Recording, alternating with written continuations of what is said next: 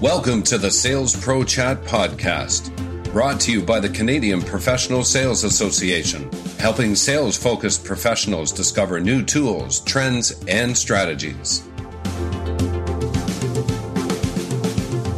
Please welcome your host, Bill Banham.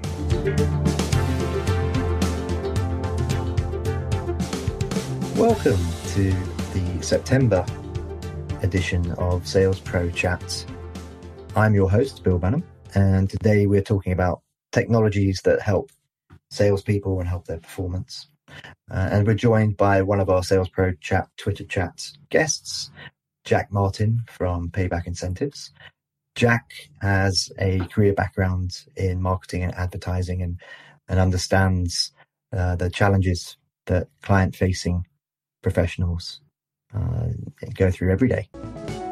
For sales professionals, team leaders, and organizations across the country, the Canadian Professional Sales Association is your partner in building knowledge and skills to improve sales performance. The CPSA is the advocate for excellence in sales. We invest resources in programming, curriculum development, and professional designations to help individuals and companies become more successful through effective sales. We connect employers and employees, business with academia, and the private sector with government to advance the sales profession and improve Canadian competitiveness. Learn more at cpsa.com. And remember to subscribe to the CPSA podcast through iTunes, Google Play, and more. Jack, welcome to the CPSA Sales Pro Chat. Great. Thanks a lot, Bill. I appreciate it. Jack, let's just start a wee bit by uh, you telling us about about yourself, your career history, and how you came to be a, a, at a technology firm that helps incentivize employees. I mean, my career was kind of circuitous in terms of working in a, a variety of different um, industries and, and places. So, I mean, I I got involved with uh, was in newspapers, I was in know, big industry, uh, small companies, um, kind of you know, and government as well. So, I mean, I got a, a taste of uh, being on the employee side of things from a small run firm to a company that had 40,000 employees. So I I got a good taste of what each company um, did in terms of taking care of uh, taking care of their people. And when I uh, started this company, uh, basically my my premise at the time was uh, I don't know how to run a company, but I know how not to run a company.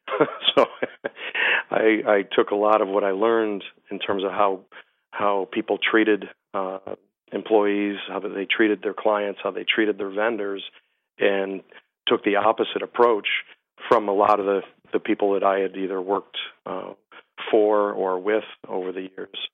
Not to say it was all bad, but what I because uh, I did learn a lot of good things too, but um, the bad is what I wanted to excise from from uh, this place. And when we launched the incentive program, I thought it was a natural. It wasn't necessarily a natural fit to jump into technology, although that's you know that's the world we live in now. But it was uh, uh, more of a natural fit in terms of you know recognizing people. That's something that that was uh, severely lacking in most of the companies that I had ever worked at, and there was a lot of uh, disincentives that would that would go on that would impact I'd see it impact everybody's behavior, including mine. So it was kind of interesting how it did lead to this.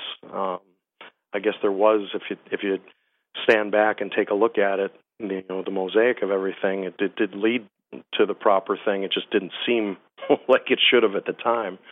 So we we've uh, had a few shows in the past with the CPSA, uh, looking at the the front end use of technology, if you like. Um, so, for example, topics around uh, social selling. Um, this is one of our first opportunities to really delve into the back end in terms of the technologies that help with the improvement of sales teams, processes, and performance. Why, why is it intrinsically important now when you've got the onset of the millennial generation to have programs in place where you can easily recognize and, and reward salespeople for their efforts? Well, everything about um, uh, recognition is a, is about the proximity between the event and the and the actual reward. It's kind of like you know when you if your dog goes to the bathroom on the carpet, you don't spank him or you know rub his nose in it two weeks from now. you know, it's like it's all about learned behavior at the time of the incident. so, same thing holds true, I think, with sales programs is that, uh, you know, if a salesperson goes through the effort of doing something for an additional reward, you know, in terms of an incentive, um, it can't be six months later or 12 months later. Yeah, it's fine in, in terms of like a, you know, there's maybe a year end spiff that they're working towards, but, um, you know, regular uh, and understood timelines.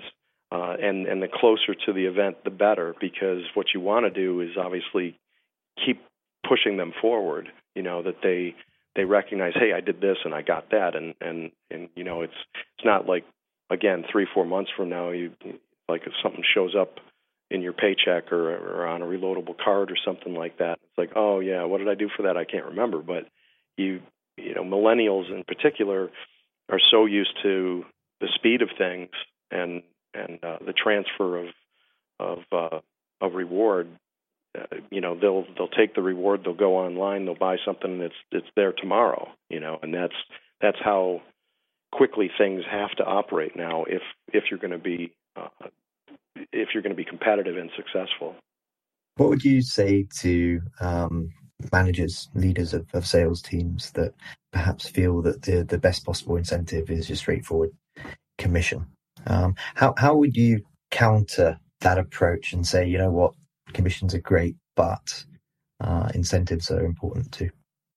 Well, I mean, commissions will get you, uh, you know, just what you expect, basically. It's it's the above and beyond that you're going after. Um, you know, there, there's obviously certain salespeople that will always put in more effort, but they won't stay with you for very long. If um, the good ones won't stay with you, if if all they're ever going to get is X, it's just human nature. I mean, they, you know, if I'm putting in this effort and the guy next to me is putting in less effort, but he's getting the same as me, what am I doing this for?